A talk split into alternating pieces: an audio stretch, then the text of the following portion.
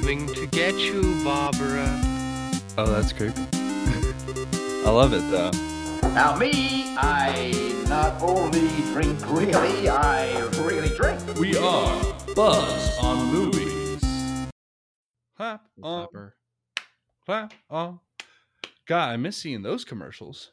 Do you? Like, is that a real? Like, do you really? I don't know. There, there's some commercials that you just associate with the holidays that you feel like you're missing out on now that we don't get to see those commercials anymore. Instead, we get to see like the same freaking ads for Amazon Prime all over again. Well, yeah, I do miss. I well, I definitely miss not really seeing like local ads anymore. Like, it's all like big national corporate ads. Um, oh yeah, I, I mean, hate that- that's the whole appeal of like WNUF Halloween special and stuff like that, harkening back to the days of local ads and like stuff that you just not the same generic ads you see on YouTube and also on the web and Facebook and whatever now. It's it's different. They had a little bit of that in Christmas Bloody Christmas. They kind of picked up on that vibe. Oh yeah, at the opening. Yeah, yeah. Yeah, that made me think that uh that we need a WNUF Christmas special. That's that's what That would be really next. fun. That would be great. I wonder if he's ever thought about like if, if Chris Lamartina has ever considered that. He definitely should. All right. Uh welcome once again, ladies and gentlemen, to Buzzed on Movies. I'm Teddy. And I am Matt. Had to think about that one, huh? Yeah. Well, I was like trying to think of like a some funny Christmas name I could be, and then I just gave up.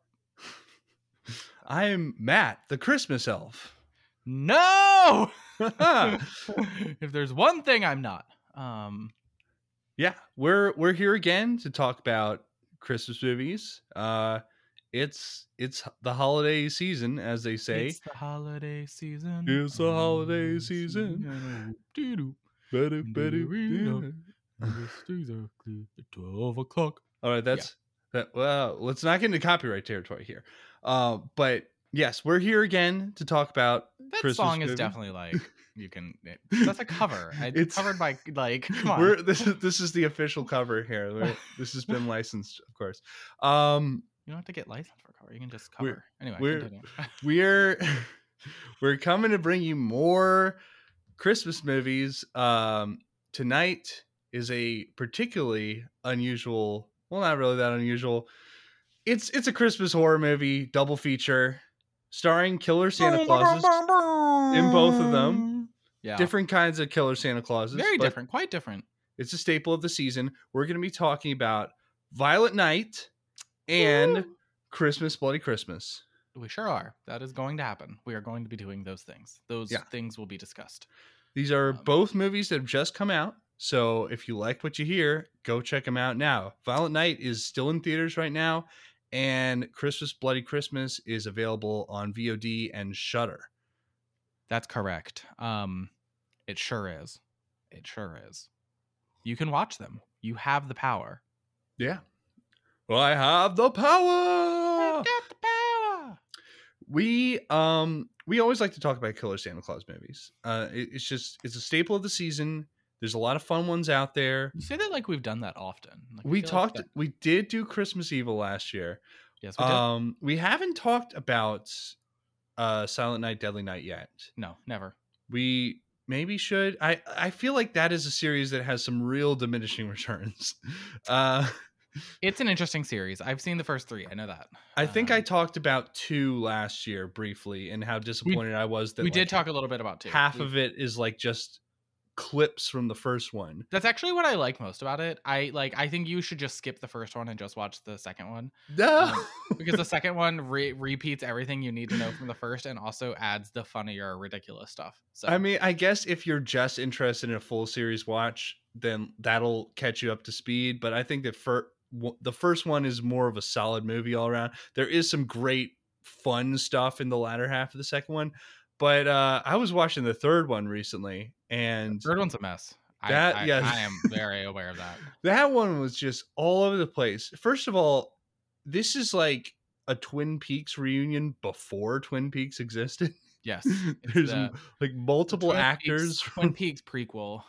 from Twin Peaks in here. Um, and also Chop Top Bill Moseley from uh, Texas Chainsaw Massacre 2 is in Yes. this, also with the top half of his head missing, which uh, Correct. and playing like inexplicably playing the killer from the second movie despite looking completely different um it's really all over the place and hard to follow but i mean I'm i not guess sure that you need to really follow. Like you know, sometimes you it's not all. It doesn't matter. I guess at that point it's following the vibe of the series like it's it's just a series it's all over the place It's just Um, vibing. It's just vibing. Yeah, but we we got two very different kinds of Killer Santa Claus movies this year.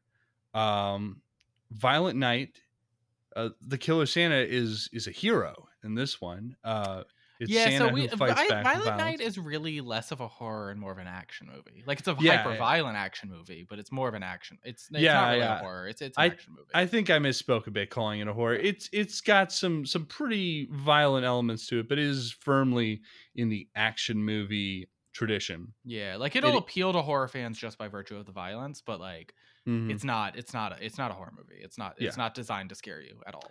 Um, Right. It, it even it, it, it's kind of it's got some Die Hard vibes to it as well. yes, I think I, and I think that was intentional. Um, It's it's specifically calling out Die Hard and Home Alone. It does. Uh, it it does. knows its specifically call out both of those. Um, um, yes. And I- then. Christmas Bloody Christmas is the more traditional Killer Santa type except for it's also a chopping mall. So yeah, it is. It is. And and Terminator. It's and a Terminator. Yeah. a unstoppable killer robot who also happens to be Santa Claus. Uh, Unclear why he is.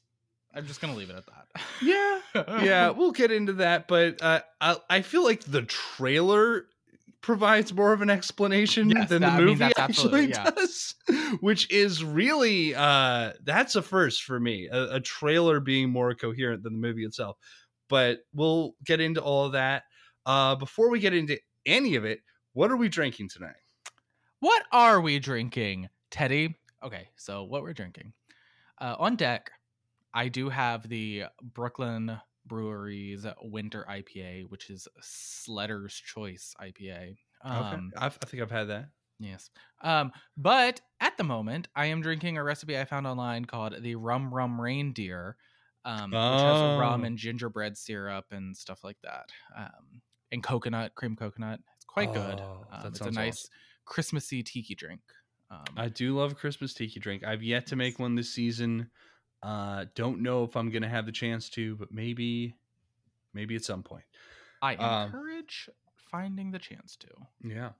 Uh, I I'm sticking to beer tonight, but I've got two very on point theme beers tonight. On Uh, point theme beers. On it. point theme. Yes, you know I struggled over those words. You had to call it out, but here we are. Of course you Um. So what else do you expect? typo in the That- group chat. what else are co-hosts for? Uh, so I I am drinking right now the Alpha Klaus from Three Floyds, Oh, nice. the Never had Christmas it. porter. Uh, it's pretty good. It's got a evil looking Santa Claus on the cover, uh, on the label. You know, uh, he, Uh, he yeah, I sure hope it does. he's very uh very reminiscent of uh Krampus from the Krampus movie. Um and then on the back nine, I've got the peppermint hot chocolate evil Santa from the Virginia Beer Company. Whoa, Virginia Beer Company. Yeah. Um, nice, love it. You're keeping it local over there. Repping the local Um, brew. Um, I guess technically Brooklyn Brewery is also local for me, so it just so happens that it's also quite large. So, Yeah. Yeah, yeah. um, but it is technically still a local local brew for me. um, it turns out I live there. Um, Oh. I never knew. Whoa! Whoa! Um, uh, yeah, that's cool. Good drinks all around. It's a, it is it is kind of a th- these movies are kind of beer movies. Um, I thought about just like drinking straight cheap whiskey because that felt very Christmas, bloody Christmas. But, Yeah. Um, but I was like, I actually like have to work tomorrow, and I'd rather not like hate myself. Yeah, that's distinctly not a beer movie actually. It's very much a whiskey movie. Yeah. And I like by the end of the movie when I was watching it, I was like, man, I feel like if I'd been drinking whiskey the whole time, this would have been better. But Yeah. uh, yeah, I was just drinking beer the whole time. That's- So like I, I definitely should have had um whiskey. that's that. just the vibe there. Um, so Chris, uh, let's do Violent Night first. Um, This- Violent night. this is the more uh, traditional Hollywood production that we'll be covering tonight. Uh, this is in theaters now. I saw it at a dine-in theater, which Me too. But yeah, Alamo. Oh, yeah, different, different one. Um, but yeah, um, you know, I always like, I always like a dine-in theater. This is great for it because again, this is the kind of movie you like to have a beer during, and uh, this was a really fun movie to see with an audience. I think I talked about it on the last episode a bit, but uh, people were cheering during this one. We even had a couple audience callbacks, which normally I'm very not in favor of. People thinking they can add their own humor to the movie, but it actually really worked well here. And people were laughing. And I was like, damn, this is a great vibe. This is like one of the best vibes of a movie that I've been to in a long time. Very fun. Like late night Nice. That. weekend, bunch of people clearly drunk. It was a fun time. love that. Um, so David Harbour plays Santa Claus in this movie. David um, Harbour is is hot RN. So everybody should be saying this. Oh, yeah. He's, he's so trendy right now. So hot right now. So hot right now. and um he's you know he's kind of a um He's a down on his luck, deadbeat Santa Claus. yeah deadbeat Santa, that's a great way to put it. Uh he is in the opening scene uh which is a big part of the trailer he is just drinking in a bar clearly very over christmas. He feels like people are not in the christmas spirit anymore. Kids are spoiled. Nobody gives a shit about santa claus like Well- what what is he doing all of this for he's believes anymore. you know Everybody got, needs to listen to Josh Groban believe.mp3. he's got the classic will ferrell from spirited problem he just he feels like he doesn't know why he does this anymore Jesus Christ. that thing that we all know about that we've all seen Yeah, that Um, classic thing from that movie that came out a couple weeks ago. but so he's he's establishing himself or like he's he's a bitter drunk santa and he's got some there's some funny stuff that happens earlier he vomits on someone out of his sleigh Yes, that Uh, does happen. That's like there's like this very earnest opening to this movie, and then the opening ends with him vomiting on somebody out of his sleigh. And I'm like, all right, here we are. it makes it establishes the tone very well early on. This is this is sort of an irreverent kind of film um, that is is is going to be kind of iconoclastic with the symbol of Santa Claus. Ooh, iconoclastic. Yeah, that's okay. Um, and so like the basic plot revolves around this like wealthy ass family that is on some private compound out in the middle of who knows where, uh, Yes. ha- having Christmas, and then suddenly this gang of goons attacks look coming for the like hundreds of million dollars that are in the vault under the house which is like okay great great place to keep your hundreds of millions of dollars on site at your house But it's That- like it's like weird exactly where you want. the matriarch of this family is somehow like very powerful. Unclear exactly what like like the specifics. Well, I mean, they're also not important. Who gives a shit? very but, connected um, to the government Yeah, she's somehow connected to the government. That's what I was gonna say though. The money appears to like come from the government, so she can pay out some other governments. I don't really know what was going. i think they're like they're like weapons manufacturers i think that so- that that's is the, that is the implication of some sort.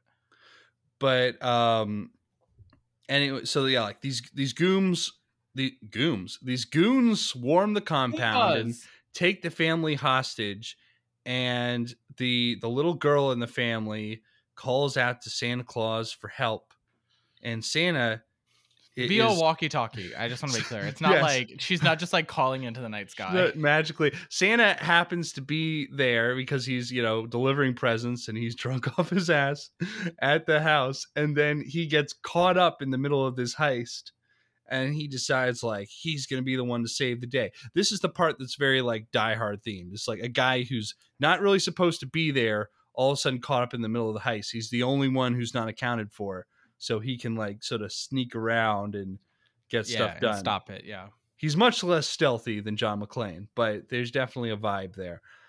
and so yeah, the movie is just all about him fighting the bad guys and fighting to save Christmas and also about Santa Claus believing in the spirit of Christmas again. Yeah, he's got to believe in himself again. You know, it's um, we've all been there. We've all lost faith in ourselves before. Sometimes, in order to to rediscover that faith in yourself, you have to kill two dozen SWAT team members in a shed. Yeah. What can you do? so- can you do? sometimes that happens. Um, the cast for this movie is absolutely insane. We've mentioned David Harbour already. John Leguizamo as the leader of the mercenaries, who only goes by the name Mister Scrooge. And They all, all of the all of the mercenaries go by like quaint cr- little Christmas names. Christmas code names, of course. Uh, gingerbread and blah blah blah blah. Krampus is fun. a fan favorite. Um, uh, yeah, it's all happening out there. Krampus is absolutely nuts. Um, we've got Beverly D'Angelo playing the the matriarch of the family, who was in the National Lampoon movies, including National Lampoon's Christmas Vacation. That's so correct. Yes, we've got another Christmas classic connection here. Yeah, obviously probably intentional. Intentional Mhm. casting is intentional. Um, Cam Gigandet is in this movie, an actor that I kind of thought disappeared after Twilight. So good for him. He gets to be in this movie. Um, short lived, and he his character is extremely obnoxious, but he's here. As you would expect someone who's been in Twilight to be. But Yes, but he was quite. I mean, he was aggressively. Um, his character was aggressively awful. I think that's safe to say. um, so yeah. So, uh, I mean, there's there's not a lot else to discuss plot wise, but uh, we can we can talk about just the the crazy vibe of this film. I th- there's some wild kills in this movie yes, for a movie where the the main person dishing out the violence is Santa Claus. Um, there's an extended sequence in the shed, uh, which we alluded to, where like wave after wave of guys keep coming after him, and he keeps finding new inventive ways to kill them, including like like wrapping them up in Christmas lights and getting them dragged into a wood chipper. Oh my god, yeah, that was rough. that was that was insanely violent. He he uh he stuffs a grenade into a guy and then watches him explode. That does it. Yeah, he literally when that happens, he like goes to run away and he's like, "Oh, I gotta watch it," and turns back to watch. Um, all right, all right, Santa. Um, Santa's violent. Santa is just like so violent, and it turns out there's like some reasons for that, but like it's just you know he's got to he's got to let it all out. He's got to Yeah. let his rage out. He's got a he's got a fun backstory. We get we get some mythology of Santa in this movie that in in this reality Santa was like a Viking warlord who was incredibly violent before he became Santa, Claus. and Santa Claus. but Santa was like Santa Claus was like a calling for him. It was like the, these powers were bestowed upon him, and he doesn't really understand them, but he knows that he has a duty and that he has these magic powers, and that those are there for him to to do his job. yeah, it's like a um, recurring joke that he doesn't like. He doesn't understand it. Um, I do think that's really fun, is because the like as I said on the last episode, it, the if you made Santa too powerful in this one, that he would like just all powerful magical, he would too be it would be too easy for him to defeat all these guys. But at the same time, he clearly has some pretty strong magic powers. So it's just like, hey, I don't know how this works or what the rules are. So sometimes it like this is useful for fighting these guys. Other times it just doesn't work. I don't know why. Right. Yes. Yeah, but it's pretty fun. Um whatever. You know, we're watching this movie. I'm not really too concerned with um whether or not it's uh realistic or believable. Yeah.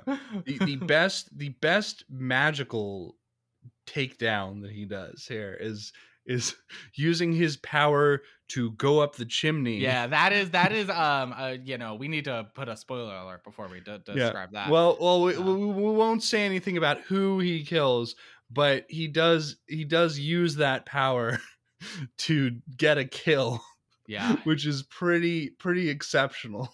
Yeah, it's pretty did not- aggressive. Uh, my my review of this movie on Letterboxd was just put David Harbour Santa Claus in the next Mortal Kombat because like I that's like we've got his fatality. It's right there. That that is a do it. That's- fatality level kill right yeah, there. That was- that was like my my audience was like, "What the fuck?" And I was like, "Yeah, that's like actually the right reaction right now. I don't know what's going on. I like I think I like cried laughing. I was like, "This is Oh, great. yeah. It's fucking awesome." People were Uh, yelling. This was this is a really funny movie. Like the tone was like comedic violence. Uh there was some very silly over the top violence in this. They like, uh, but it, you know like very brutal violence at the same time. Like pretty graphic. You get to see like bones break, guys go into wood chippers.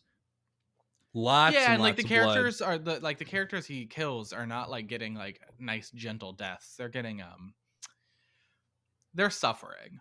Um, Yeah. Santa is in, inciting a lot of suffering in this movie. Um good for him, I guess. I don't know. Um you know, after this he'll probably be good for a, a few centuries. So there's that at least. Um but yeah, he's really he's really going to town. These people are getting getting got. Um but Santa's not the only one who does like killing action. Um, our our beloved like six year old girl gets a couple kills in.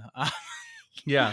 via, There's- via an extended Home Alone reference. Yeah, there's some Um, illusions early in the movie that she's just watched Home Alone and she's very into it. Uh, and so like she keeps talking about wanting to pull a Home Alone on these guys, and then like sets up some pretty Home Alone esque traps that really like these Home Alone traps are so much more graphically violent to the people who fall into them. Like in Home Alone, when uh when the robbers like fall down the stairs or get hit on the head with bricks or something it's it's cartoony. It's like bugs bunny you know like they gotta go ah and they get all dusty and burnt and stuff and then shake it off the people get like mutilated by these traps in this one Yeah, I liked watching it because like so much of this movie is like ridiculous over the top violence, and then that sequence was just like this is like if Home Alone like were actually realistic, like if the traps that he set up, like if we just showed them how they would actually play out in in the movie. yeah Um, so it was kind of funny. Um, because that is pretty much true. yeah the actual graphic consequences of that yeah. And there's a, a lot of double fake outs too, where you like you think you know how the trap's supposed to work, and the the crook is like, "Oh, I've seen this before," and then gets like even worse hit by a different trap that they didn't see. Yes, yes, because this little girl is very smart. Um, she really does it. She's a very she's like you know all of these movies need a precocious child. She's she's very very precocious. Um, Yeah, she's doing it though. She's out here living her best life, setting up some Home Alone traps, fighting off the villains. Um, good for her. Somebody has to do it because God knows her family can't fucking defend themselves. Um, well, they sort of towards the end, I guess, but they spent a lot of this movie just being like, uh, so um, yeah, yeah. The, the rest of them are pretty helpless. Um, and you you'd think that a family like this would have some guns available somewhere. Uh, but that does not appear to be the case. They appear to be entirely relying on the outside security. them Who- liberal corporations. um, Yeah. Yeah, I mean, yeah, especially since like the the theory that you just said was that they're a defense contract. Anyway, um, that they um, that you would think, you would think. Um, I also, I like, I just have so many questions about like what the real plan was from like John Leguizamo's crew, and then like the double cross that happens when like the the crew that's supposed to stop him like betrays the family. And like I'm like, what? How are you gonna get out of this? Like when like when all of this news broke, everybody was gonna know like what happened. Like you're like a, a hired team. Are they just all gonna flee to Venezuela or something? Like I don't see how this is gonna work. and like Um, I don't think many. I mean, maybe I just like don't understand the allure of money or something because I've never had enough of it for it to corrupt me. But it's like I would not want to flee everything and everyone I know for an amount of money. Like I just like would not want to move to another country just because of money. Sorry, that's Right. not of interest to me. Well, I think that the people in this movie don't probably have those kind of familial connections that they would care not, about. you know, I don't. It doesn't need to be familial, but yeah. Um, I I get the sense that John Leguizamo's character particularly does not care about anyone else but himself. And Oh, yeah, specifically absolutely. hates like most other people. he's like a monster. Like, um, he's a pretty bad guy. he's Um, really unredeemable. And what, what's interesting is that like his character is set up like he's a guy who hates Christmas. So I, I love I love that bit of characterization. He's not just like a a mindless killer like he is that but also he specifically hates christmas and so when santa claus shows up he's instantly like he doesn't care even if it is the real santa claus who's against him he's like i want to kill santa. Fuck this guy. Um and he's got like a whole backstory for why he hates christmas too but uh that that establishes him as is like a very anti-christmas guy but also just like a really like anti-social guy he hates everyone but himself he's literally just gonna be there yeah, he's not to particularly likable. He's he's not you know, loyal to his crew either so he he he his long-term plan was probably just to screw everyone else over and then flee with all the money Yeah. Yeah, pretty much. That's probably true. He's he doesn't seem like he has any other real loyalties or concerns. He just wants money. Um wants money and comfort for himself. He's a bad guy. He's a bad guy. It's interesting because John Leguizamo is like the most likable person I think who has ever like been on the screen, but um oh yeah Just- he's great just like a, a like a completely un unhateable human being. Like every Yeah. every time he's on screen, I'm like, oh, I love you so much. But then he has to play like the most loathsome character. It's like, all right, I don't he, do he does play a good villain he's Yeah. he's very good at that He's very good at this. Um, good for him.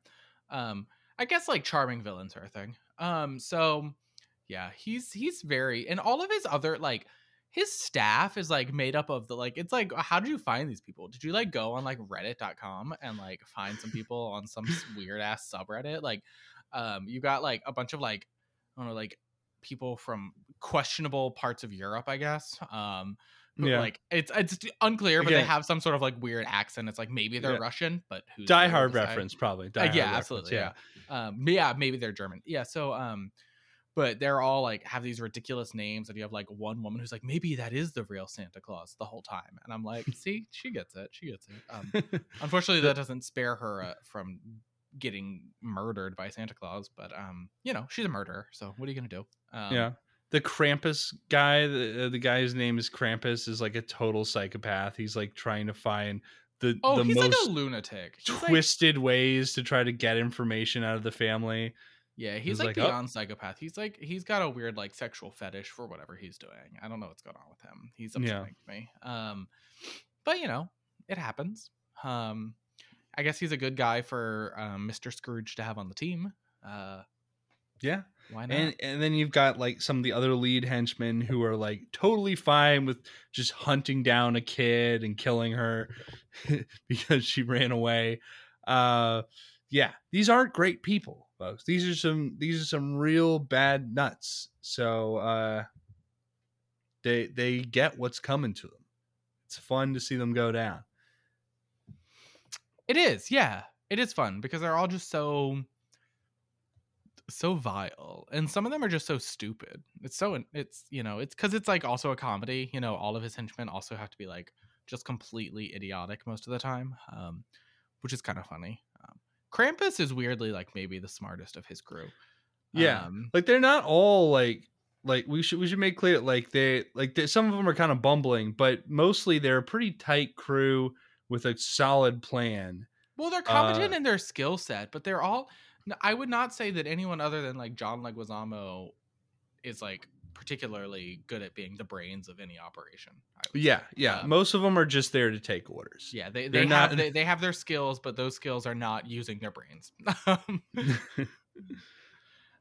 Most of them are are good at what they're good at, and that's fine. Everybody needs, you know, everybody has their. I've seen the Nightmare Before Christmas. We all have our place, and we shouldn't stray from it. That's the the the message I took from uh, fucking Nightmare Before Christmas. Very progressive message that one. Um, yeah, so they're fun. Um, so you get to see Santa Claus pick them off one by one in like increasingly upsetting ways. Um, just like you know, it starts out with like, oh, this guy accidentally fell out a window and got impaled, and then by the end, Santa Claus is like throwing people into wood chippers and and like breaking them, breaking like every bone in their body so that they look like fucking Strahm at the end of Saw Five. oh no They, you know what I'm talking about. He looked like that. Oh. That that I saw that mass like bloodied suit, and I was like, "Fucking Detective Strahm." yeah That's you. yeah That's that's him. rip R.I.P. Mhm. Forever in our hearts. Uh, fan cam. Inter- insert fan cam right here. Um, uh, fan cam of just him doing the tracheotomy. Um, yeah. God. Yeah. Yeah. I don't know. This movie was fun. I, what What's weird about this movie to me is that, like, every so often it suddenly decides to be like a, a sappy tearjerker, not tearjerker, a sappy like true Christmas story about like the meaning of Christmas. And I'm like, I just like I'm not like I just watched somebody get thrown like I just watched Santa Claus kill like two dozen people. I really don't want to hear about how I need to like believe or whatever. right like I like I'm not my brain is not there. It's it's you drenched it in so much blood. I have tuned out any like heartfelt message at this point. And I, I- like I thought that odd. was good. I mean, I, I thought that was what made it more of a Christmas movie and let not so much of just a Christmas themed action movie. Is that you know every Christmas movie has to have a, a message about hope and belief and whatever, and this one you know it worked one in there. Uh, whether whether it's internally consistent with the rest of the film, I that's debatable, definitely. But I was glad that it was there. I I did like that you know the Santa character's whole arc starting off like obviously he he uh, a a lot of Christmas movies the theme is like learning to believe in Christmas again. And Santa can never fully not believe in Christmas because he's Santa and he knows like the magic of Christmas is real.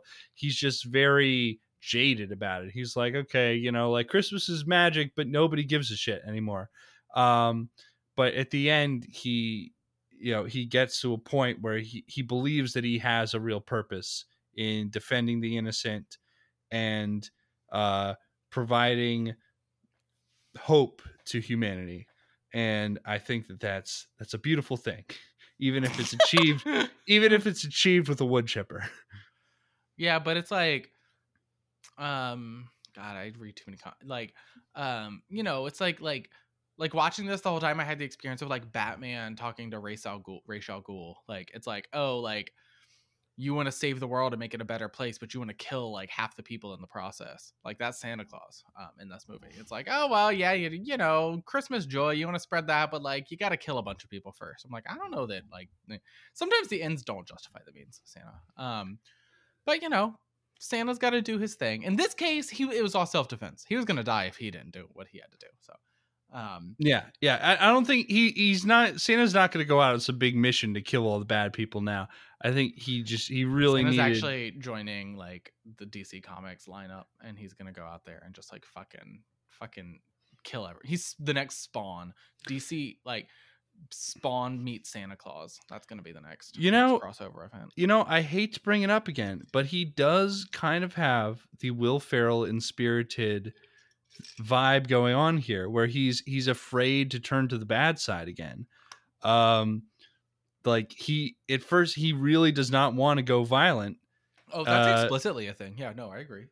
and, and uh because he knows that he has this violent past and he struggles with that um but in the end he he realizes he needs to to go all in on this to save He needs to go whole hog. yeah forgive me master but i have to go all out just one more time Yeah, yeah. Forgive me, master. His master being God only knows what. Um, Yeah. Mjolnir, fake The Mjolnir. the Uh, Santa that came before. I don't know. Um, but yeah, I I thought that that he he had a good story arc there. Um, coming to terms with himself and his past, and that was good. It oh, was just li- like kind of hard to care sometimes. Like, like okay, Die Hard is a pretty violent movie in a lot of ways, but you care because like they don't like linger on like overly gruesome shit the whole time. Like you know, it's like people get shot and we move on. Like in this movie, Yeah. it's like Santa like breaking people's bones in weird ways and throwing them into wood chippers and you know scrunching up their body so that it's now the hypercube. Like like I don't I you know these are things that are like genuinely distracting and most movies do that because they know they're distracting and like that's okay but it's like it's really hard to like as a viewer to like go back and forth mentally between like the the vibes this movie is going for i wish they'd found a way to like more seamlessly integrate the moods mm-hmm. um other in a way that didn't give you like powerpoint circa 2000 transition Whiplash. All right. Yeah. Uh, uh, that's that's fair. That's fair. Uh, but I did again. I did actually enjoy this movie. It like had a lot of fun. If you can handle violence, I definitely recommend it. Um, but it, it it was just. I really wish they'd found a way to not be like, oh, if we string all of these scenes together with the little girl, it's like now a kids movie, and if you string all the other scenes together, it's like very much not. Like you know, I wish they'd found a way to like better incorporate. integrate it better. Yeah. Yeah. Okay. Yeah. Yeah. That that makes sense. Um, I also yeah. like didn't know what the fuck we were supposed to think of this family. Like thematically, are we supposed to like them or supposed to not like them? Because at the end, it's like you're kind of rooting for them to like win out here, but it's like I think they are all like bad.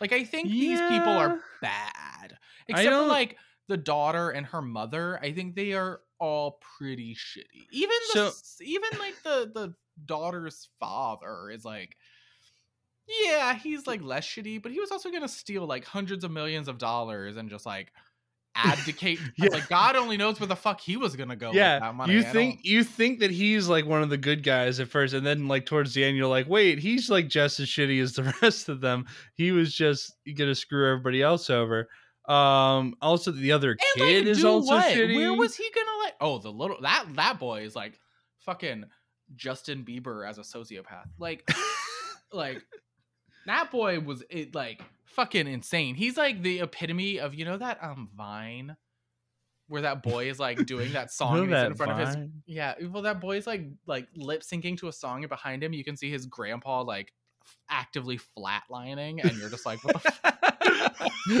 yeah yeah okay okay i know the one you're talking about Yeah. uh yeah yeah he's definitely that vibe he's like he's trying to be an influencer that's his whole thing uh but also he's Jake just Paul, like Jake Paul, Logan Paul, whichever Yeah. of the two did the thing in the fucking suicide forest. Fucking Yeah. nightmare man.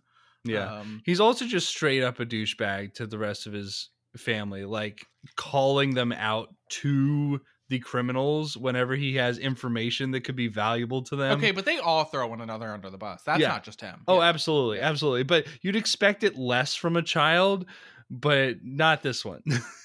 like ev- even the, the the the littlest girl's mother is like quick to be like, kill that, kill that one, don't kill me, kill that one. And she was probably the best adult in the room there. I mean, easily. Um, yeah, definitely. um, but it, like towards the end they kind of like the the surviving ones kind of come together and they're you get the feeling that they'll be more supportive going forward i still don't get the sense that they're particularly good people No, and like I don't get that- any sense that like the mother of that family was going to be a more supportive human being. She like well, she was a piece of work. oh Like- yeah she was awful Yeah. So I like it was just like a very weird thing where I was like, I don't know why I should root for anybody here except for the little girl and Santa Claus. Like, like I don't I don't know why I care. Um, yeah i mean maybe maybe at the end that's all all you have to root for you want the little girl to yeah, survive but then they all have to like be like, and then also I guess have I her believe family too. I believe in Santa, and I'm like, ah, shut up. I don't care what y'all believe. Like, I don't. maybe no. maybe they will become better people because they know that santa exists that Okay, like well, that movie didn't make that clear. That's always that's always the subtext in a Santa Claus movie that like finally you could be the worst person in the world, but if you finally find out that Santa Claus is real, you're gonna be a better person. Like I, I'm not saying it makes any sense, but that's definitely an established trope in Santa Claus movies. You're right. That is an established trope. And you're also right. It does not make sense. that's just that's where we are. That that is the state of the Western canon. That's Um, the way the cookie crumbles. I don't make the rules, folks. I just report them. Um, but yeah, so that that I that is uh, Violent Night. It's a lot of fun. It is a lot of fun. It's very fun. Yeah, if you like action movies, if I- you can handle the violence, When I was check it out. at uh, the Alamo, I got their Christmas special of warm cookies with chocolate milk. Was- of course, I spiked the hot chocolate. Sorry, not chocolate milk. Um, but I was like, oh wow, it's so Christmassy. It really did. It really was like it did set the mood. It is actually a very Christmassy movie, so that's actually kind of nice. Um, I'll give it that. Um, unlike the other movie we're going to talk about, which is just like has some Christmassy visuals, but nothing about it is Christmassy otherwise. Um, yeah, yeah, we'll get it. We'll get into it. But uh, Christmas, Bloody Christmas, almost feels kind of anti-Christmas more than the the the pro Christmas. I mean, I can I can definitely support an anti-Christmas movie too. I don't want to don't want to oh, absolutely, that I cannot. Um, absolutely. But yeah, no, I would agree that it's a little bit anti-Christmas in some ways. Um, so yeah, yeah, this movie was very yeah, it was it was something. It was something. It was fun. I would I would watch it again. I would I would review. Oh yeah, I feel like this this is the kind of movie that I could see throwing on every couple Christmases when you're in the mood for something other than the usual Christmas specials or It's a Wonderful Life or whatever. You're like, let's get Christmas, but also some action. This is the one. Well, the one is Die Hard. Well, Die Hard is very un-Christmas, but yeah, it's fake Christmas. it's like a Christmas movie, but it's like such a light Christmas. It's got the Christmas trappings. This one has the themes and like the actual Santa Claus and the typical like you could be a better person message. So this one this one actually feels like it is a Christmas movie in addition to be being an action movie. Which I mean, I don't want to I don't want to come down hard against Die Hard as a Christmas movie. no, Die Hard is a five-star movie, and it is definitely a Christmas movie. It's a great movie. It is a Christmas movie, but there are there are elements that it lacks of the classic Christmas movie. A big one being like the uh like believing in magic or like you can be a better person, like anyone can turn it around. Those are the big staples of the Christmas movie genre. right. Um not every Christmas movie has them, but you know, the more that you have I just saw Black Christmas on the big screen, so I gotta say, um, Black Christmas has like none of those. yeah. None at all. Black Christmas may be less of a Christmas movie by the numbers than Die Hard, but Even though it's, more of a Christmas movie in virtually every possible way. yes, it is it is definitely it is definitely in the gestalt a Christmas movie. Yeah. Um, absolutely. But you know, there, there's no formula to determine a Christmas movie. There's just a lot of elements you have to look at. It's all about vibes. Like, what are the vibes? Like, there are movies that have nothing to do with Christmas that are somehow Christmas movies. You know what I mean? Um, so- Absolutely. So, like, it, it just it, it's really all about some vibes. So, it just depends. And this movie does have the vibes. The vibes are right. They check out. It's a Christmas movie. they pass the vibe check. All right. So, why don't we talk about Christmas Bloody Christmas? This is Christmas, bloody Christmas. this is another violent Santa Claus movie and yet a very very different one. Um about as different as another violent Santa Claus movie could be. I would agree with that assessment. This is an exceedingly different violent Santa Claus movie. Um, in this one, Santa Claus is neither real nor the hero. So let's start there. Just very Yeah. different than the last movie, where Santa Yeah. Claus is both real and the hero. Um, This movie passes no judgment whatsoever as to whether Santa Claus is real, but you you get the feeling that in this universe Santa Claus is not real. Yeah, He yeah, is- you definitely don't get the sense that Santa Claus is real, which means you must be left with the assumption that we all live within the real world that we live in. Um, so yeah. Sorry to anybody who listens who believes in Wait. Santa Claus. Excuse me, are you telling me that you don't believe in Santa Claus? Um, I, you know, I don't want to like be the bearer of bad news on this podcast. I don't want to be Bad- Scrooge McDuck. I don't want to do it. I just don't. That's not my thing. That's not my vibe. But you know, Bad news or false testimony? What which is it? I am Who can know who can know for sure? I am a false prophet if there ever was one. You're a Um, false prophet and God is a superstition. Listen, this movie features the only truly scary Santa Claus there could be, and that's an animatronic. Animatronic Santa Claus. That is, gotta say, animatronics are one of the most genuinely scary creations that we've come up with. So I really support this movie saying, you know what? What if, what if, just what if? You know, having been close to animatronic Santa Clauses before, uh yeah, they're they're about as evil as the thing could get. Yeah. It's not good. We shouldn't let these things out there. They We are proof not. that the devil is real. We we don't need an animatronic Santa Claus. Look, we've had proof. Remember that lady from the 80s or whatever whose toaster made Satan toast? I remember her. Satan the, the machines have been evil for a long time. When you start giving them bodies to look like Santa Claus, a beloved Mhm. creature, we can't. Do It's a perversion of the holy symbol of Santa Claus. yeah. We can't do this. We can't do this. Stick to like fucking animatronics of Jesus or something. Look, I do think the idea of a killer animatronic Santa Claus is very unique and particularly scarier than just a regular killer Santa. yes, regular killer Santa is like so laughably just like not a thing that we consider that it doesn't really work as like being genuinely scary. Like it can't work. I don't think for most people, you know. Um I think the animatronic route can work because it's all like, well, I definitely don't like those. None of us like the uncanny valley shit. And yeah, it just it works a lot better. Um and also it's like a robot old man. Got to say, not a thing that most of us are looking to be around. So, it's weird. It's weird. Speak And- for yourself. I love the American Adventure at Epcot. How do you feel about the Hall of Presidents? Um there are some very uncanny presidents in there. it's like very upsetting. It's like deeply upsetting.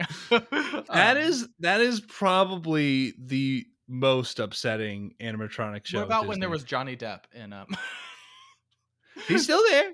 Johnny Depp. I mean, he's he's a good animatronic. He's well done. a little Like, upsetting say- now. It's almost like if you never mind, that was gonna be mean. I, it's like if you went so if you went into the Hall of Presidents and fucking Frank Underwood was in there. Um well, but you go into Hall of Presidents and Donald Trump is there now. yeah, so like, that's just I as mean, bad. That's actually you yeah. can't really. That's um that's that's some fucking bleak shit, I gotta say. you Um, can't really beat that. Like that. That made an already disturbing attraction even worse. Yeah. But yeah, but disturbing for other reasons, unfortunately. So yeah, um, yeah, you're right. Good point. Uh, good, good call. Yeah. So, a animatronic Santa is like deeply upsetting. Just like yeah, it's not. I yeah. in general, I love animatronics. I'm a big fan of animatronics. I love animatronic shows.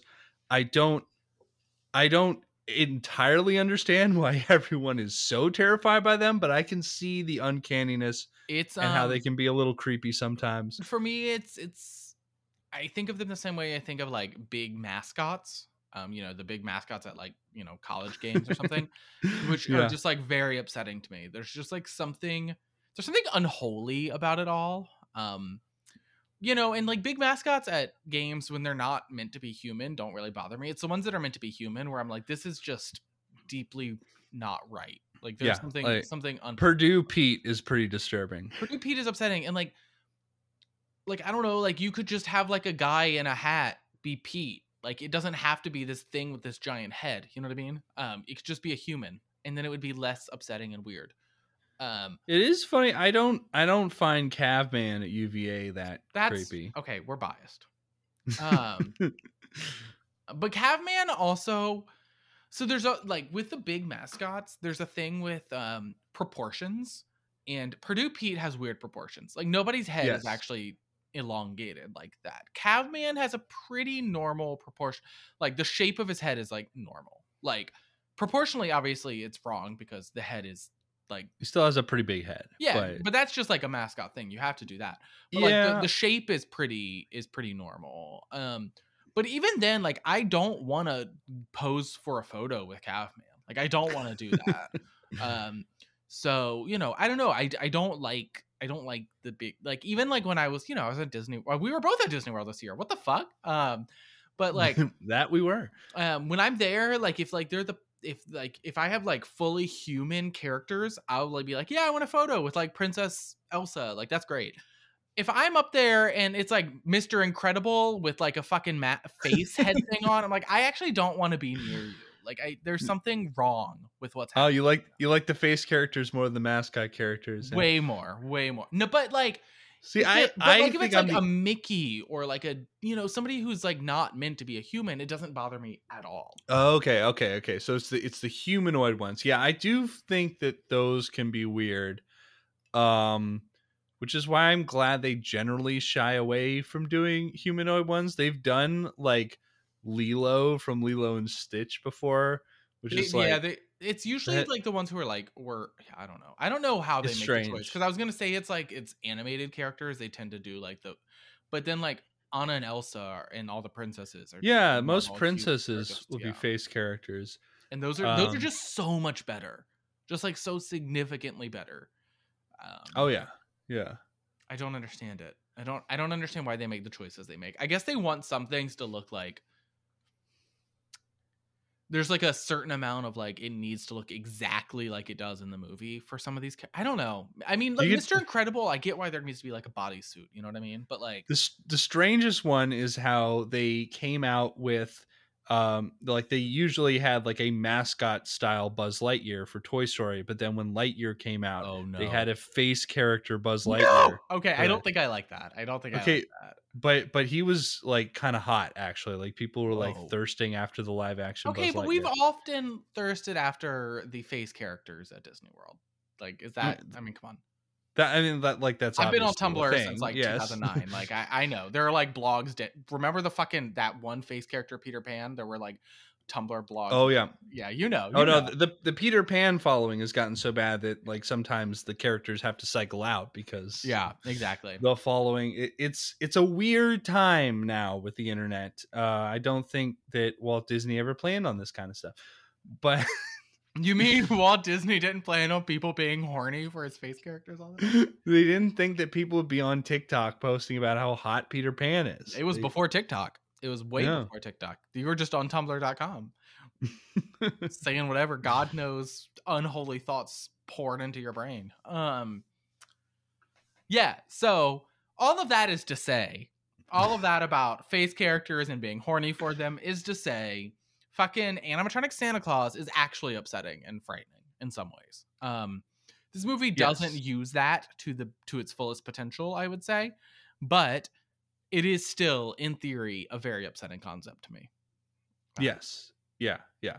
I I do feel like it's a it's a big flaw in this movie that they don't show as much of the animatronic Santa as they could.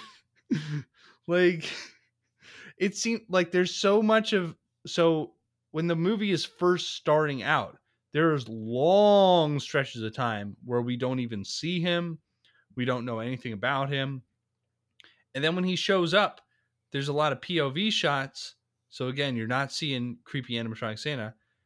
And then once the action takes off, there's a lot of stuff that's just filmed from a long distance. So you're not even sure what you're watching. So some of that was obviously like budgeting um issues, but um I mean if I had to guess, right? Um Yeah. but like Like, I- like we sh- we should be clear this is clearly a very low budget movie. Um Right.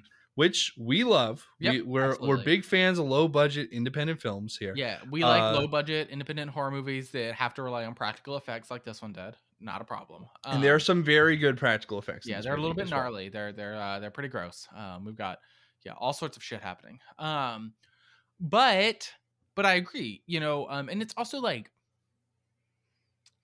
there's no argument for why they needed to like lead with pov shots from animatronic santa like we all know who it is you know like there's no there's no question about who it is. We like when you Yeah. go to watch the movie the poster is an evil looking animatronic santa fucking we know what's happening in this movie. We know why we're here. I don't so like the the the like usually those sorts of pov shots are made because you're not supposed to know who the killer is or what they look like well in this we know so what's the point Uh, Yeah, I feel like so, like this movie's definitely calling on a lot of 80s horror movie tropes and I feel like that that's part of it.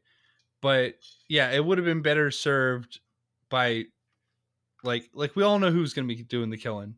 So like do more to show how scary the killer is. We already know who it's going to be, so just show him being creepy and weird. That I I feel like that would have been better. or just show him at all. He was very confusing. I don't really know what he was about. Like i have no no real idea. Um, what yeah we don't know what his motivations are. So he the idea is that the, the in this reality they've dispatched this super high tech realistic santa animatronic to toy stores in the area and he's going to be greeting the kids who knows why because yeah kids are definitely to be more comfortable sitting on a robot santa's lap than a regular santa. Um but there's also this insinuation that the robot is actually like recycled military tech, which I don't like. It might have been briefly hinted at in the opening of the movie, but I can't even remember specifically seeing it. I do know Oh. that it's mentioned in the trailer, but I'm like, is it even, is that even established at all in the movie itself? The movie doesn't establish much of anything. You're just kind of on your own when you're watching this movie. There's no real um, explanation. Yeah, yeah, yeah. It's it's it's pretty vague, but like I I, I thought that was an interesting backstory for the killer robot Santa. I do. I also like the opening me of this movie. of um. There's a movie where that's the thing. Anyway, continue. There's like an Oh. '80s movie, like class, like maybe it's like not the sequel to Class of, you know, uh, Class of '89 or whatever. The sequel. Anyway, I haven't um, seen it, but I, I know the like the yeah, general the, the sequel is like it's like it, they're like trained to do military stuff so when then they like go off the handle and that's why they're so good at killing people anyway um continue um I- it's definitely got like chopping mall style vibes. very chopping mall this about. movie has has a lot of chopping mall vibes um, the the robot that's intended for one thing actually is completely capable of doing something much worse is and sure enough it does um but yeah the opening of the movie is like it's very similar to like WNUF Halloween special or something where it's like showing like fake old commercials and stuff and they're sort sort of setting up the world here like establishing that these Santas are out there in toy stores and uh, just setting up the general Christmas vibe. But it's kind of funny, like these these ads make it seem like very 80s or whatever, and then the like the movie appears to be in a modern setting. I mean, maybe it's supposed to be 80s, but it really doesn't feel like it. no no no no it's Hmm. not 80s because at one point she's like where's your phone and and he's Yeah, like yeah, "Oh, yeah. where's my Okay. phone Yeah, No, so it's definitely I it's don't know if definitely it's- modern. I don't know if it's like contemporary, like 2020s, because we I don't remember seeing their phones. Like it could very easily be like It could be 2010s to 2020. yeah, it could it could be the 2000s or 10s, and I I wouldn't know, um, because I did also there was just something the vibe. I mean, of course, the vibe was intentionally trying to be a throwback to the 80s, but it was like the fact that nobody really just pulled out a cell phone at any point was kind of telling. I mean, like not regularly, you know what I mean? Um, so I don't know. It, it was weird. It was it, and and like the movie opens with them like in like a a shop that is like not lit like any shop that you would ever go into in 2022. Um, Yeah. um, Well- so- Well, let's be clear. Nothing in this movie is lit like any real place you've ever been to. that's also true. You're right. Um, the the lighting is probably the most noteworthy thing about this film. Is like every single scene is like neon drenched, multiple different bright colors. Um, it's pretty fun. Sometimes it gets to be a bit much. Sometimes the light is so overbearing that like characters' faces are hard to read. I would say in light. general the lighting can be overbearing to the point of making the whole thing hard to read in this movie. It's uh, It's- it's pretty aggressive. It's an interesting vibe. They're definitely going for like a like that cool neon drench vibe. It's just it's done a little too much at times. yes. Um, this movie was shot on 16 millimeter film, um, but I don't like I didn't really get that big of a film vibe from it. Um, like sometimes it has like that sort of gritty, grainy filminess, but it doesn't. I don't know. I don't. I don't know how well they use that. I don't really know enough about the difference between film stock and digital to know what to look for but I know that they made like a big deal out of the fact that this was 16 millimeter, and it it just it didn't feel that different. Yeah. Yeah. I would agree with that. Oh well. I mean, let, let's let's not be. I don't want to be too harsh on this film. It's fun. It's it's a fun kind of you know gritty holiday horror movie. If you've seen like grindhouse 70s films, it or 80s, it's kind of going for that vibe. It's That's also also like explicitly what it's like yeah for. Yeah. You're not going to get too much plot or character from this movie. I'll tell you that. Um, You're- starting, Yeah, it, it that's like my biggest problem with this movie because like you don't have to have a ton of character, but you have ha- you have to have enough to like make you care about rooting for somebody. Like you you can't just like it can't just be like a, a character you don't care about with a killer who has no personality. You know what I mean? Like you, you can't do that in a slasher. And this movie kind of unfortunately falls into that. yeah, yeah, that that is a problem because like sometimes with a slasher movie, you get away with having like sort of cardboard characters with no personality because you've got like a slasher who's got a really interesting backstory and or like, it's like trying to be deep most- developed character. or it's like trying to be mostly a comedy and so then you don't really need to care about the characters in the same way this movie isn't quite gunning for comedy in the same Yeah, way. it's not really funny. It- Um, i mean early or some early scenes kind of are and some of the the early kills are kind of ridiculous but like by by the second half of the movie you're not trying to it's not trying to make you laugh anymore yeah, um, yeah, that's true. And like we've said, the killer's a robot, so no personality there.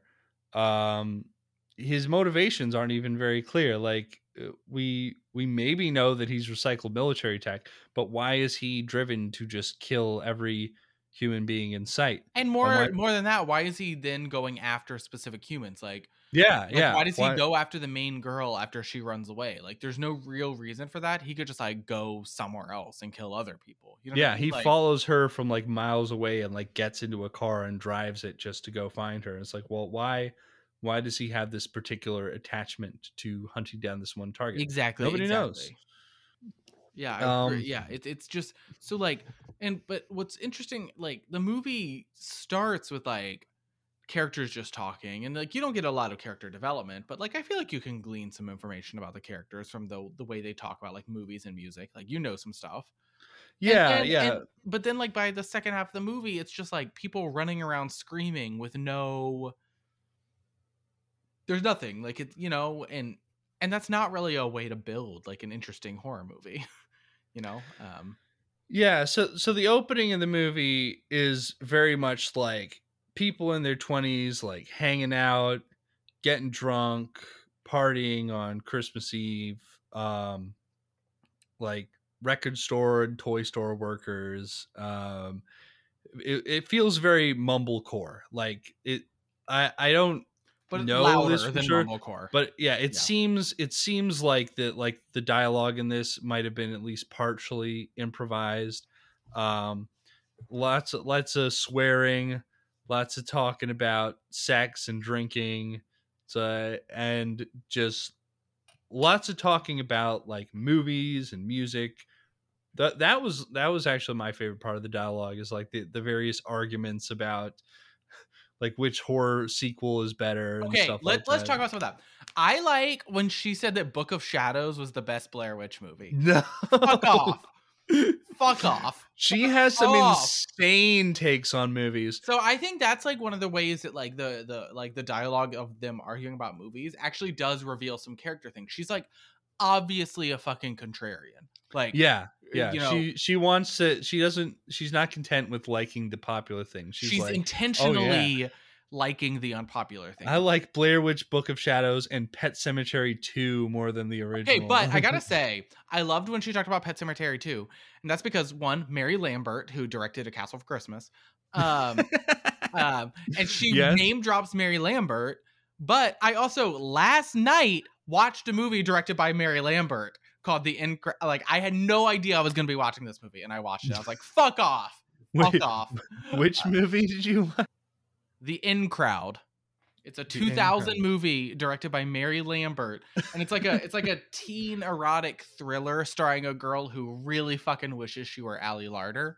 Um, um, like, and, and so I watched this movie specifically because it was directed by Mary Lambert. I checked it out from uh, Kim's Video Underground, um, and yeah, oh hell yeah! it was like real fun. I gotta say, this 2000 movie, it's not good, but it was like, oh hell yeah, this is like prime drinking and 2000 like vibes movie. Um, God, I love we're the that we're at the point when like 2000s movies is a vibe and like a vintage that you can okay, but this was to. 2000. This was a 2000 Like movie, so it's basically a 90s movie in vibes, right? Like because That when it was true. when it was shot, it was all done in the '90s, basically, right? So, um, so you know this feel, but like, but uh, anything. So anything pre 9-11 is just like such a like a specific vibe. Yeah, yeah. Pre 9 11 really does still feel like the late 90s. Yeah. And like it, it, it changes pretty sharply around 2002. But like 2000s are still a vibe too. Like teen movies from the 2000s had a very distinct flavor to them that is completely changed from what they are now. Um, Oh, definitely. Yeah. um, and so does horror. Horror has completely changed from the 2000s. Um, Oh man, 2000s horror is really like I mean, it it's probably in recent decades the most distinct decade since the 80s. Like I can't think of another decade of horror that's more distinct.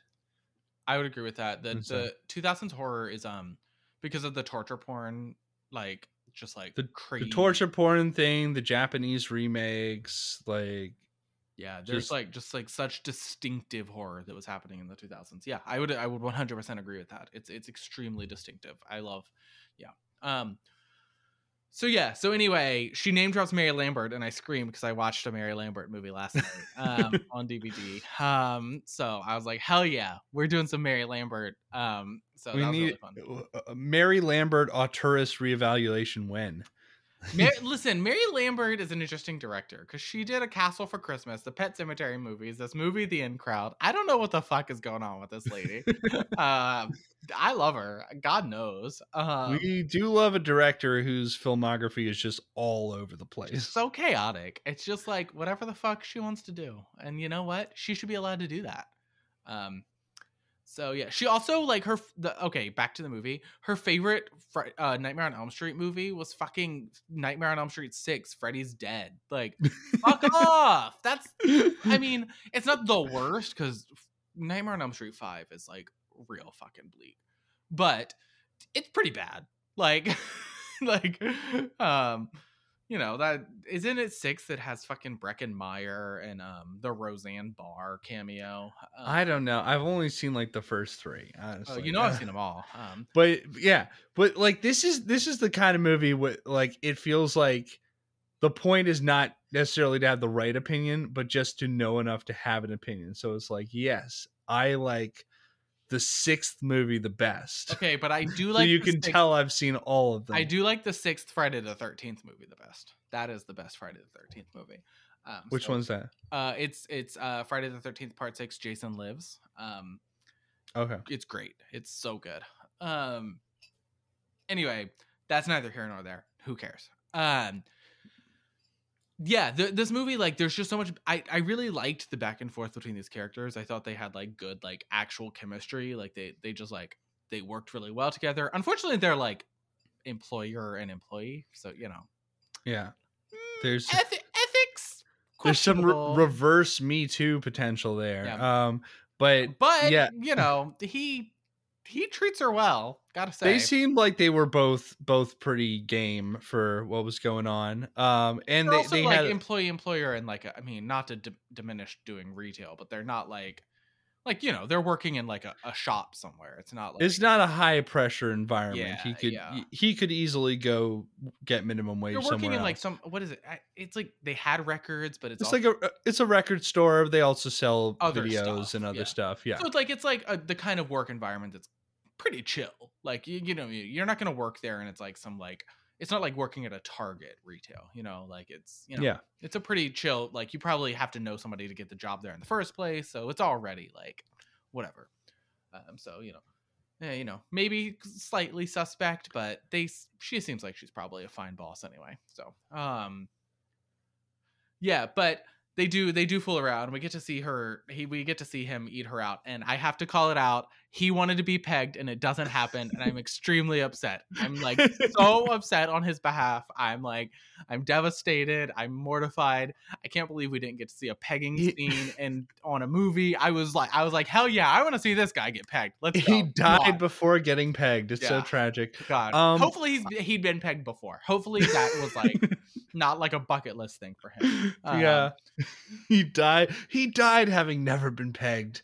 The tragedy. the greatest Absolutely tragedy. I was like, Um, I was so ready. I was like, hell yeah, let's see that. Let's go.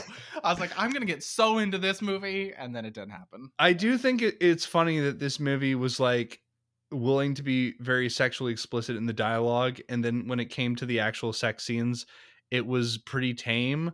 Like nobody ever actually got naked at all. Like they just got down to their underwear, and Yeah, I thought that Never- was annoying. Yeah, and and then like yeah, we we we got a hint at a possible pegging, but it never happened. Uh, so yeah, it's kind of kind of blue balls there, but a little bit of blue you know, balls. Um, uh-huh. and I can't really think of many movies that have shown pegging other than like Deadpool. Didn't Deadpool like hint at a Yeah. yeah, yeah.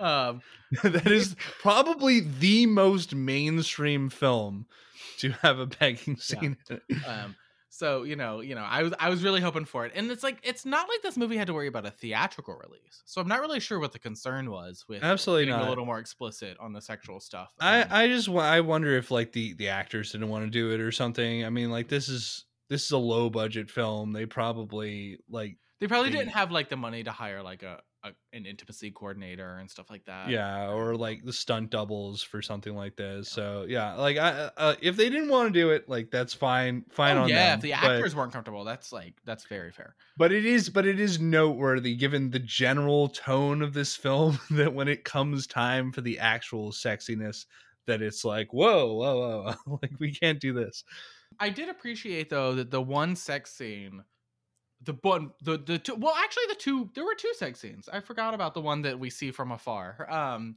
happening like in a toy shop on a throne. Um, right Um, right right the the ass eating scene I was gonna say that I appreciate that the two that we saw are like ass eating. Um, that like- one that that one honestly like even though they didn't they it was shown from afar well, i, I like the fact we saw the ass. we did see some ass that was and Um, like they were pretty graphic in the dialogue in that scene which was So I that, i feel like that was more fitting with the general it was, vibe of the it was an ass eating scene and then him eating her out for like a while and then asking to be pegged. I was like, I appreciate the sorts of sexual acts we're doing in this movie. I'm here. I'm I'm listening. Um, you know, This is a very yeah. feminist sex film. yes. Well, I would argue that at one point the movie seemed to be going in a certain direction with regards to feminism and like that being an explicit theme of the movie. Unfortunately, I think it abandoned that theme about halfway through. Um, like it was just like we're gonna do feminism as a as a theme because that's clearly on the top of the main character's mind, and now we're done with that. And I was like, wait, hold on, what have we done here? Like, Yeah. but, um, I, but I did think that was like going in that direction at one point, but then it just all sort of all sorts of like meaning and theme fell apart by halfway through this movie, and it just became like her fighting robot Santa. Um which is Yeah. fun in and of itself. It was just like I don't know why we did all of this setup for it just to be like people running around screaming for the second Right. of the movie. Yeah, like it is a good like 40 minutes of the of the movie, which like this movie's only an hour and a half long. A good like first 40 of the minutes Which is most must say respect. Yeah, I like yeah. an hour and a half movie. we love a good tight 90 minute movie. But Tight was such a choice of word given the conversation. we like it tight. But you know, like the it's basically the first half of the movie is just all like dialogue driven, this mumblecore type stuff. The main characters walking around, getting drunk, going from the record store to the toy store to the bar, back to her place, and like running into people along the way. And in that time, the only hint that this is a horror movie is the fact that their friends who are fucking in the toy store get killed by robot Santa. But even that we get very little of. So it's mostly just the first half is just like all dialogue, all set up whatever. Then once Killer Santa shows up at our main character's house, then it's suddenly just like everybody run around screaming because the Killer Santa is here time. Right. and then like that's the only thing that happens there. Like there's like no character from then on. There's very little like story driven stuff. It's all just like oh god get the fuck away from evil santa. But it's like e- even to, even to the point where the the lead's sister gets killed like right in front of her and it takes till like two scenes from then for her to be like oh my god i saw my sister get killed Yes, yes. That whole scene. Okay, that whole scene. Let's like focus in on that for a minute. That whole scene. So like, what happens is the main girl sees Robot Santa kill a child. First of all, I will give this movie props for killing a child violently. I Um, do love I do love that I I've read this in a bunch of reviews that it's like okay like this like I have problems with this film but props for killing the child.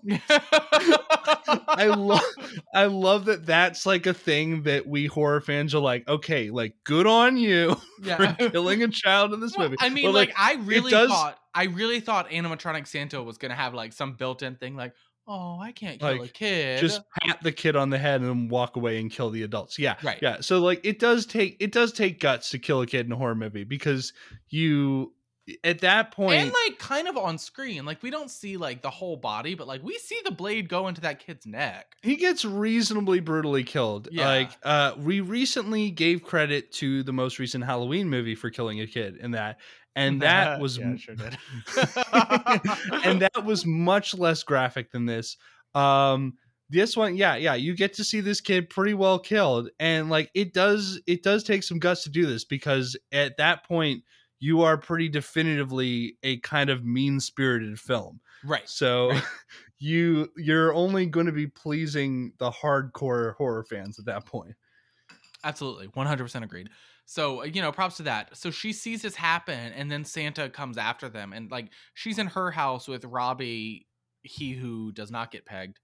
And um, he, he who shall not be pegged. God, it makes me so upset. Um, Alternate cut where Robbie gets pegged before. I just like I want the director's cut where there is a pegging scene. Can we get that? I wonder if they filmed that. Um anyway, um for no for no reason. I'm just curious. It's not like I have like an ulterior motive with the pegging scene. Absolutely not. So like anyway, and they're in their they're in her house and her sister and her sister's boyfriend are also there. That whole scene is fucking annoying. First of all, like uh, like you said, she sees her sister die and she's just like, okay, whatever, and running around. But then like until like multiple scenes later. But also the sister's boyfriend is like completely unbearable.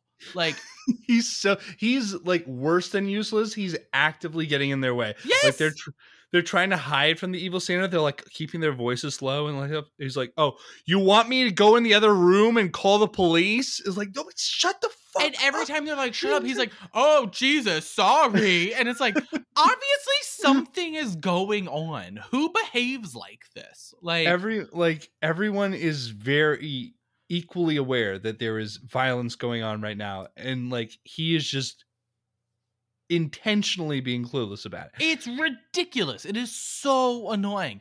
And it doesn't end up like mattering, but it's like, Yeah, God knows I don't care that he dies now because every- like he's fucking annoying. Like, because everyone gets killed in that scene anyway. Like uh, another big complaint I hate here is like every time new characters are introduced in this film, once we get past the halfway mark, they're killed off almost instantly. The yes. our the the lead uh, uh Tori is the only one who's able to survive scenes past the midway mark. Like everyone new who's introduced is instantly killed off. No- I There's think no the chance sheriff makes together. it past the halfway mark, right? Well, but the sheriff doesn't get reintroduced until they make it to the police station, and then he's the first one killed off once Santa shows up again. Yeah, I don't understand why they even introduced his character early on. I gotta say, there was like no purpose to that. It is Uh, very funny that he was introduced early on because then when he came back, I was like, oh, okay, so he's to be another big character. But then he was the next one to get killed Yeah, off. yeah. Also, also, he was like probably the biggest actor in the movie. He was too. absolutely the biggest actor was- in the movie. He's that was played really funny. by by Jeff Daniel Phillips, who we've talked about before. Uh, he's in a bunch of Rob Zombie movies. Yep, Most yep. recently, he played Herman Munster in the Munsters. He sure did. Yeah. He- he's Um, awesome. He's very funny. He has a pretty small part here, but you know he does a good job. And his given what he character is like not so much funny as like very sad. So no, no, yeah, he doesn't have a lot to work with here. yeah, no, you're right. Like the char- like the movie just had zero interest in characters. Even like in our main in our main leading lady, it's just like it just didn't know how to handle character in this movie. Like it was really upsetting because I, I think like that's all it would have taken to push this movie from like fun watch to like a good movie. You know what I mean? Um, Yeah, I, I Yeah, think just a like, little more- attention to character would have gone. not even a lot. way. You know, Yeah. just just an ounce here and there, making us care about these characters would have really gone a long way. Um, as it is, you know, I I feel like we've been harping on this movie for a while, so we we should give it some credit. There's there's really good music in this movie. That's There probably my favorite thing. Movie, yeah, It's very you know 80s synth driven stuff. Um, I loved the personal style of the leads. They were fun. They Oh, um, yeah. yeah, you know they're they're very like rock and roller service industry types. yeah. That, they're wearing like- like, leather jackets. It's fun. They look hot. Yeah, I, everybody. I'd hook up with either of them. There's a lot of hotness in this movie. Uh, a lot, lot of hot people. It's it's it's got really fun aesthetics. You know, like like I said, the lighting is pretty fun. It can be a little over much at times, but at least you know it's a choice. The film is has its own style, which is always good. Um, there's lots of neon everywhere, even when it doesn't make sense. Like there's like neon inside the house that the lead lives in. Yes. in. Also, Santa has like Like- laser eyes that are green, neon green, for no reason. Like, there's no no no real reason that that animatronic would have been built that way, but he does that. Yeah. Um, his green laser eyes. Um, it, nothing about Killer Santa makes any sense. we we've barely even talked about the Killer Santa. because there's nothing to say. Killer Santa wakes up and he just starts killing. Like, there's no. There's no explanation really given in the movie, like for why or like why he like targets the people he targets. Like, there's no, there's nothing. He's just like going around killing anyone, and like He has no characterization other than he's completely unstoppable. And every scene that he shows up in, he instantly kills every character other than the lead, and like everybody's and like up until the point where she can run away from him. That that's it. Um. So yeah, he he doesn't have a lot going on character wise, unfortunately. But yeah, I mean, for vibes, the movie's okay. I'd say this is this is the kind of movie you want to put on if you're like binging Christmas horror movies and this is like the third out of four that you're watching yeah, absolutely. and and like you've been drinking whiskey constantly the entire night. Um this yeah. movie's this is very very you drink some whiskey. pro- Drink? You drink a blah, blah. Oh yeah. This movie's very pro whiskey. Yeah, There's a lot of whiskey, whiskey. drinking in this movie. Uh I feel like whiskey is the perfect pairing for this film if you want to watch But it's it. got to be like cheap whiskey. Like you need to drink like Jim Beam or something. Like, yeah, you're not Oh. drinking like the good whiskey.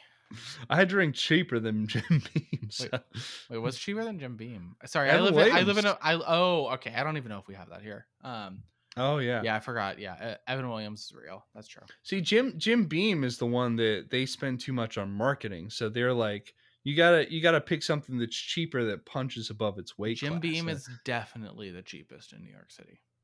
interesting. Yeah. Remember that we're a little bit farther, uh, further from the production of a lot of these whiskeys and bourbons, especially like, you know. What about like Virginia? Do you get like Virginia Gentleman or anything like that? No, You that get- doesn't exist up here. Remember that we, we don't have um the ABC, so there's no standardized product. Um so it's just like whatever each individual shop wants to sell. So like is there a shop somewhere that has Virginia Gentleman? Probably. Do I know where that shop is? No, I have no idea. So Um, like generally when you walk into the liquor store, the cheapest bourbon you'll find there is Jim Beam. on average, the cheapest I'm gonna find is Jim Beam. Um, Interesting. I might go into some places occasionally, and there's other stuff that's cheaper. But like, Like a the most Burnett's. reliable, yeah. Well, I've actually never seen Burnett's here. Um, Really? I, the Wow. but like, um, I'm because again, remember, liquor stores here aren't like the ABC where it's yeah, like the- it's it's all whatever the the owners decide to stock. it's what know? the owners decide to stock and they have to be competitive they have to sell good stuff at decent prices in order to like win the you know they're competing against one another it's not like the virginia abc where it's like you can have multiple they're not really competing against one another like Yeah. it's all one thing Um, yeah, they, I feel like they, the Virginia ABC has very defined tiers of whiskey, and like the, the ones that are on that tier are pretty comparable in price. I like stuff. really miss that for buying liquor. Like I I much prefer that approach to whatever the fuck New York is doing. Um so um but you know, I don't think Virginia's is like the norm. Like that's not the normal approach to selling liquor either. In any other Oh, state yeah. I've been to, it's it's very weird. and th- so. there's only there's only a few states that have a state controlled ABC like Virginia does. Yeah. But, but it, uh, it actually i mean i don't necessarily i'm not like pro government controlling things generally but like it's nice to have like standardized things in these stores because otherwise you have to go to like six different stores to find one product but um which is just like fucking you could shop at five or six stores, or just, just one, one. Um, yeah. Well, the the the actual reality is that there there's a lot of stuff that you just can't get in Virginia because the selection is so standard. yeah that's also uh, true yeah but but i don't know that that's any better than here in new york where it's like you don't know what has what so like can you get it maybe but i'm also not going to go to every store in Oh. manhattan to find out like I didn't even think it like that. That is the one like the probably the best thing, at least in the modern era of the Virginia ABC, is that you can look up and see like what's in stock at each store online before you even walk in. I can't do that here. I have to just like wander into stores and hope that they have it. And like I have certain stores like there's a store that I know that specializes in like quote unquote old world liquor, liquors and liqueurs. I can Uh-huh. usually find weird shit there, but I can't find everything. And I can't find Right. like weird shit that's like cheap weird shit. You know what I mean? Like like yeah, I'm not gonna find like probably you know, fucking pink jacked up, raspberry right. shit or something there. You know, I'm gonna find like allspice dram, sure, but like sometimes I'm looking for the gross stuff. So you know, you gotta. it's just like it's it's very difficult here, and everything's always overpriced um, because they know that they're like the only shop in the neighborhood that carries that. So yeah. Yeah, well, uh, the Virginia is also overpriced because they're literally the only game in town. Virginia ABC is so much cheaper than New York. I mean, it is it is unreal how much cheaper. well, I I. I would buy that. You are buying in New York City, um, but yeah, it's it's an interesting contrast, I think. Um, but yeah, so that's that's our rundown.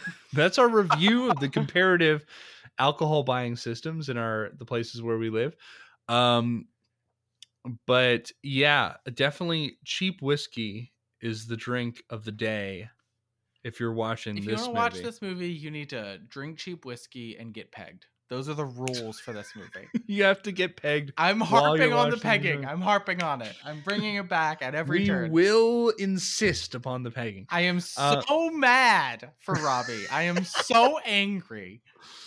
Uh, Uh, justice for that's all. All he wanted was to drink whiskey and get pegged. And by his boss. So valid. So valid. So valid a- of him. the, the the power dynamic is definitely part of that. Absolutely. A- or maybe he just likes being pegged. I don't actually know. He seemed he was like showing off his ass when he was asking for it. I was like, all right, you know what you're doing. You're like, you're you're you've done this before. Um, but yeah, yeah, I think you know, I do think the power thing had to play a role. Although their power dynamic wasn't very weird in this movie. It was like they were pretty on equal footing when they No, they, yeah, they were they were pretty comfortable with each other. Like he was he was clearly not not afraid to backtalk her at times. Right. Uh, the yeah, not not the typical boss employee relationship. See, you say that. That is like my typical boss. Well, minus the pegging. That is Do my you- typical Do you typically get pegged by your boss, Matt? Please do tell. I actually don't think I've had a woman as a boss like ever. So sad to say.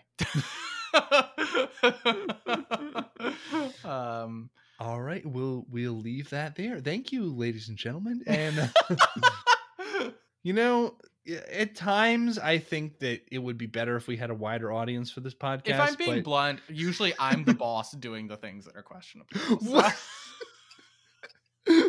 was that a self-report? Do we have to like?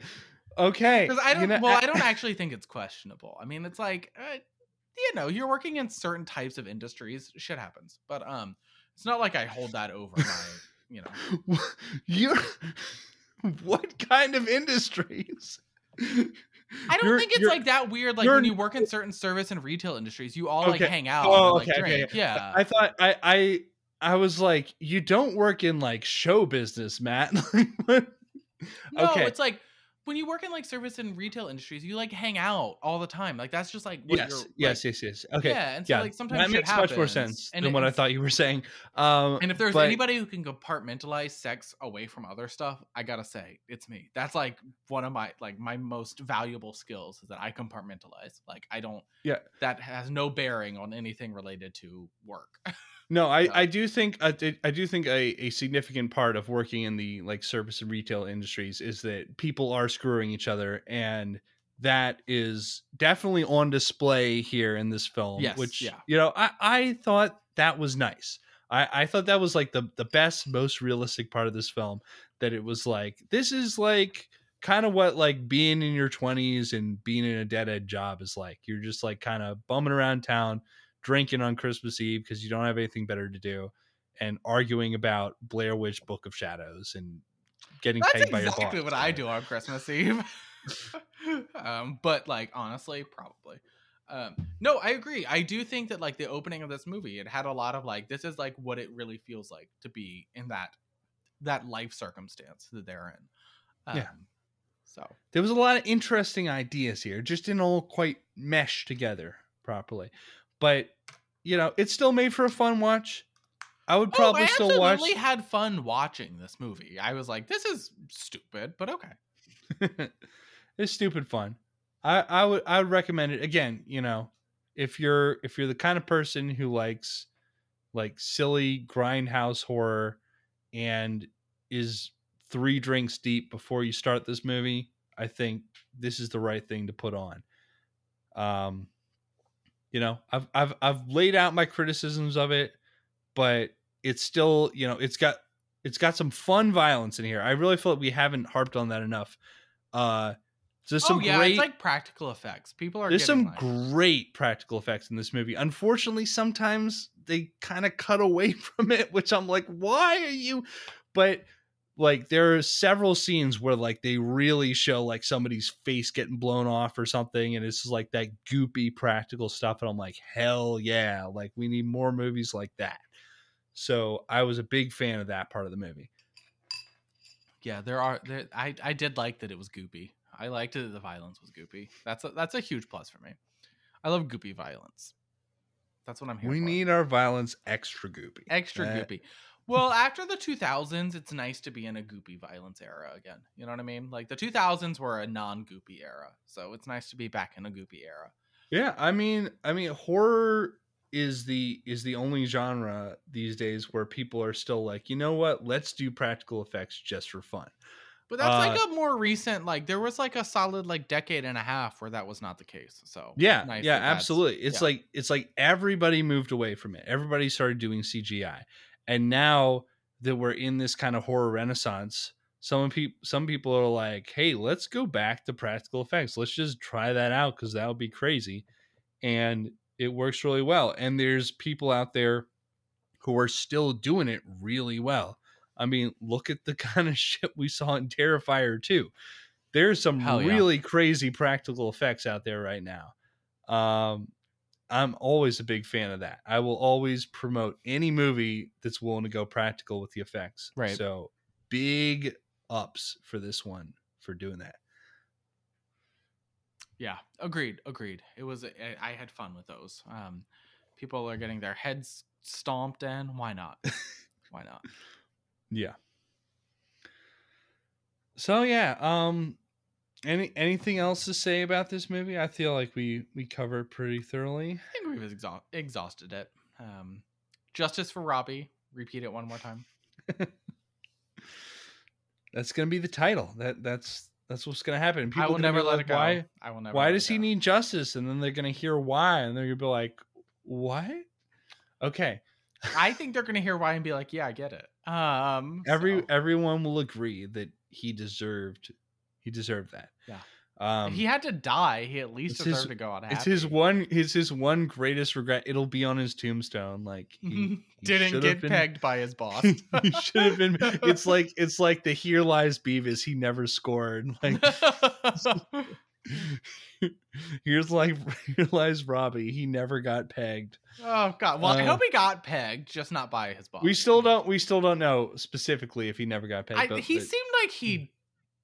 I don't think you ask for it that eagerly as like a straight man and not have experienced it before. I don't know. Maybe that's just me as somebody who's not a straight man, but I feel like he was he was ready to go. he was pretty probably- comfortable with it. So He probably cleaned out in advance. Like, exactly. he he uh he's got that shower enema attachment. He's he's there. He's he's doing. All right, it. all right, We're getting too specific now. Um, uh, as always, you can find us on all the major pla- podcast platforms.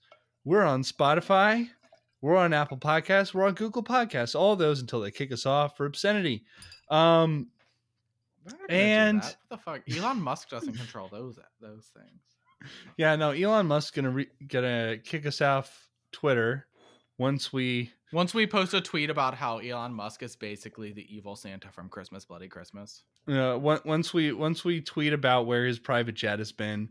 Uh, that's apparently a thing you can get banned oh for yeah, now. But now yeah, you can get banned for that now. I saw that. Yeah. For now, we are on Twitter at Buzzed on Movies, and you can also email us buzzedonmovies at gmail.com. Let us know your favorite holiday horror films. And, yeah. You know, give us ideas for the next shows because we're going to be taking a little bit of a break here. Um, I feel like we know that our next show is going to cover Avatar: The Way of Water, but yeah. we're we're going to talk about Avatar. We're definitely talking about Avatar. This is a very pro Avatar podcast. All right, it's a fifty Um, percent pro Avatar podcast. This is a contractually pro Avatar podcast. Whoa! what don't I know? I told you we are required to be in the bag, Matt. Oh, we're in the bag. Um, okay, we're in the bag for Avatar. So I love Avatar. Holy shit! I can't go. wait for the sequel. Um, So yeah, um, it'll be it'll be a little while before the next one comes out. Uh, we've both got a lot going on, but we'll hopefully be back to you soon. We'll definitely be talking Avatar and other stuff that's been coming out. Well, by the time we're back, it's going to be deep in the throes of like starting to see Oscar bait shit and getting prepared for Oscar Oh yeah, to come out. we're gonna be ready for Oscar season. I already I saw the Fabelmans this week. I'm gonna see What a- it this week too. I'm gonna. What a picture! I'm very. What excited to talk about it. What a picture! Exact- What a movie! What? Yeah. I'm super hyped to talk about it. It was fantastic. We will cover that on the next one. Um, but until then, we'll see you at the movies. Well, yeah. We'll see you at the movies. Or in like a weird compound where like some rich family is hiding a bunch of money that they're going to give out to small country governments for some reason. I don't fucking know. But Santa's there. He's going to save you by killing a bunch of people. So we're good. Or it, or in like a toy store where someone's getting their ass eaten out and the killer Santa is there. Or in a Who's house where somebody animatronic. is not getting pegged when they should be getting pegged. We'll see you wherever. Wherever.